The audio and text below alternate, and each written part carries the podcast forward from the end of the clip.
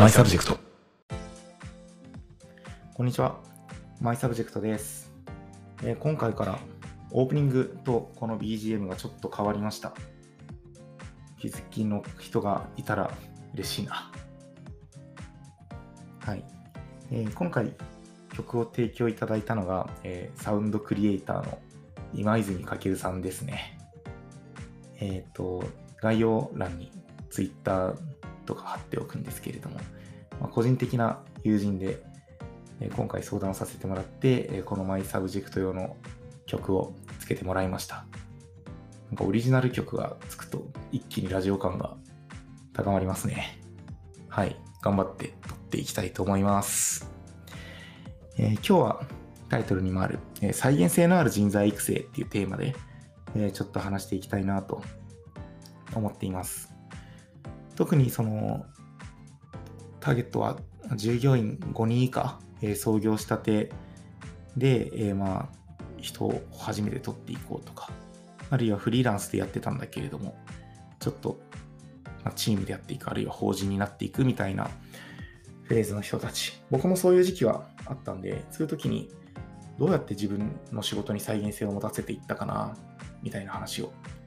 していきたいと思っています。はい。で、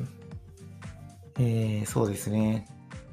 なんか再現性を持たせるという話の前に、まあ、人をいかに採用していくかみたいな話にちょっとなっちゃうんですけれども、フリーランスの人とかによく相談もらうのは、もうなんか忙しすぎて、えー自分の分身が欲しいとりあえず右腕を採用してみたんだけどどうしようみたいな話とかが結構巷では溢れていて、まあ、僕のところの相談もらうんですけれども、こう自分自身の仕事に再現性が持たせられていないうちに人を入れても絶対失敗するよっていう話なんですね今回の結論で要は、うん、でそれはやっぱり違うバックグラウンドを持った人が仕事をしていて。で、えーまあ、その異なる人に自分と同じあるいは自分以上のこのアウトプットを day one から出してもらうっていうことはまなかなか難しいわけですよ。でここの期間を、キャッチアップする期間をなるべく短くするっていう仕組みなしに、忙しいからっていう理由で仕事、あ人を入れても、結局その人に教えてあげる工数とか、その人のアウトプットを自分で手直しする工数とか、まあ、そういうのがどんどんどんどん積み重なってきて、まあ、結局、あの雇う側も雇われる側も幸せにならんみたいな結論が余ってるんですよね。でそういう意味で、えーこと、この労働集約のビジネスにおいては、やっぱり再現性、仕事の再現性っていうのはすごく重要かなと思っています。で、えー僕自身は、その今いるキャスターっていう会社に来る前は、自分で会社を経営していて、えーベンチャー企業、中小企業の事業作りとかをお手伝いする会社を自分で経営していましたと。で、その時にも、いきなり人をやっぱり増やすんじゃなくて、まずは自分一人で自分の中で再現性を出すっていうことを、やっぱり会社を作って最初の1年ぐらいはすごく頑張っていました。具体的にどんなことをやっていたかっていうと、え支援する社数とかけることの支援のテーマをなるべく広く持つっていうことをやっていたんですね。で具体的にはその従業員10名前後ぐらいのベンチャーを常時5社から7社ぐらいお客さんとして持っていて、その会社全部で同じことを基本的にはやらない。異なるテーマで支援するっていうことをやっていました。ある会社では、その Facebook の運用を、広告の運用をお手伝いしている、いたり、別の会社では採用につながるノートのライティングを、とか編集とかを支援していたり、別の会社では営業部隊をこれから立ち上げていくときに営業資料を直したり、営業マンのロールプレイングとか人育てるっていうところを一緒にやって、そんな感じで、自分が持っている引き出しの中でその複数のテーマを会社で支援するっていうことをやっていたんですね。で、まあ、これをやると何を得られるかっていうか、これをやってないとどうなるかっていう話なんですけれども、まあ、一つの会、この裏側は何かというと、裏は何かというと、一つの会社で一つのテーマだけで支援をし続けるっていう話。まあ、特定の ABC 株式会社でもうずっとそのノートの支援ばっかりやっているみたいな、ノートの編集をやっていますってなると、もうそれをやってると5年、10年経つと、そのノートのこと以外何も知らない。何もできない。でももはやなんかノートはこうなってるけど、ノートの外側の世界ではこれだけ進化してるんだよみたいなことを全然こう知らない、ただ古い知識をひけらかすだけのおっさんになってしまうみたいな懸念がやっぱりあって、自分の中でその複数テーマを、で、複数の会社を支援するということをやっていました。で、これを続けていると、冒頭に話した再現性っていうことが必然的に高まってくるんですね。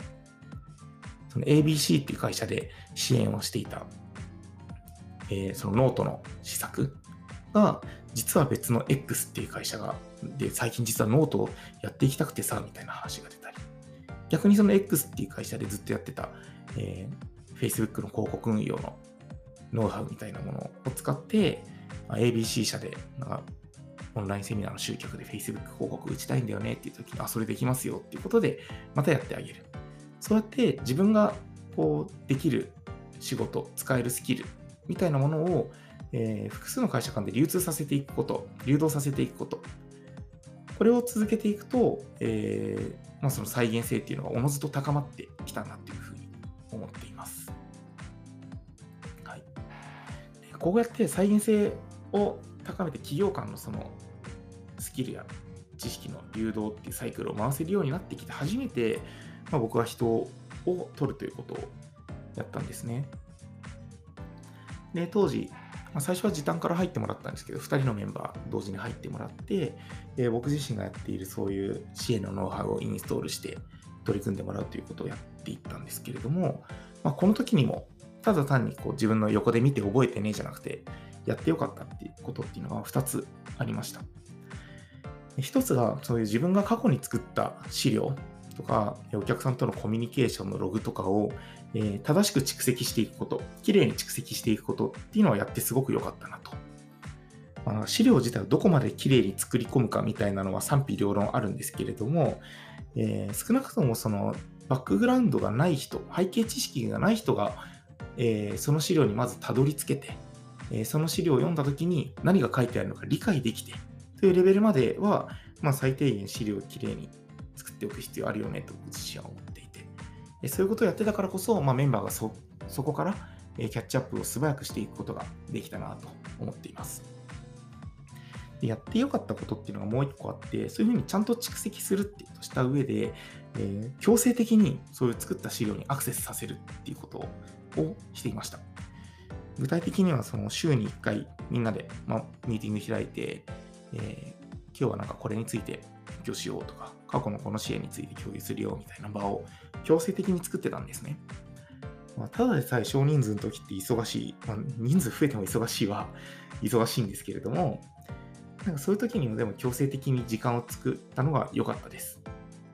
まあ、志高くジョインしてきてくれるメンバーだから、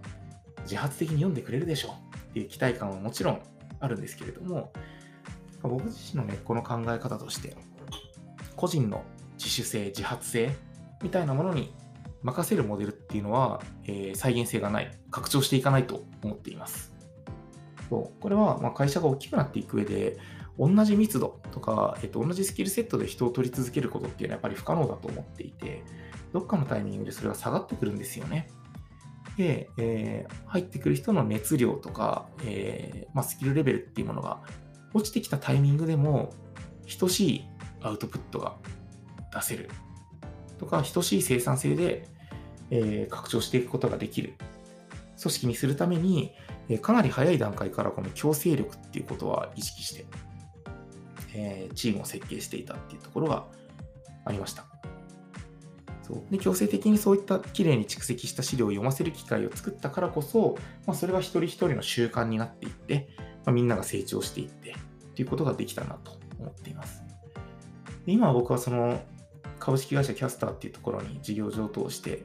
入ってきたんですけれども、まあ、渡り個人としてではなくてチームとして、まあ、キャスターから買ってもらうことができてで、キャスターに移籍した後も事業自体は伸び続けていて、ちょうどあさってプレスリリースとかも出るんですけれども、まあ、そういうところまでたどり着くことができたのは、ひとえにこの再現性だったんじゃないかなと思っています。おさらいすると、まあ、前提として、えー、自分の中で再現性がないうちに、えー、人を入れてはいかんぞと。で再現性高めるためには、まあ、いくつか方法はあるんだけれども、僕がお勧めしたいのは、その個人のフリーランスだったら、えー、複数の会社で複数のテーマで支援すること。それによって自分自身の経験とかスキルとか知識を流動させていくこと。これを繰り返していくと、おのずと再現性は上がっていきます。で、そこ、それができるようになって初めてメンバーを採用する。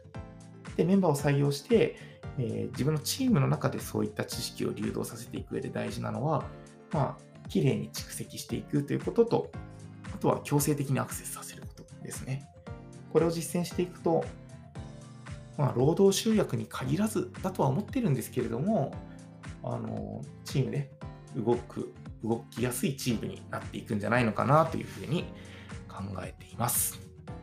はい。今日はこんな感じですかね。えー、このチャンネルのご意見ご感想は、ハッシュタグ、カタカナのマイサブジェクトで、えー、募集しています。いただいたコメントには僕もしっかりリアクションしていきたいなと思っているので、なんかこんな感じで自分のチームを再現性持たせてるよみたいなこととか、こういうこと実践してみたよみたいな話があったら、ぜひコメントを寄せいただけると嬉しいです。本日も最後までご視聴ありがとうございました。バイバーイ。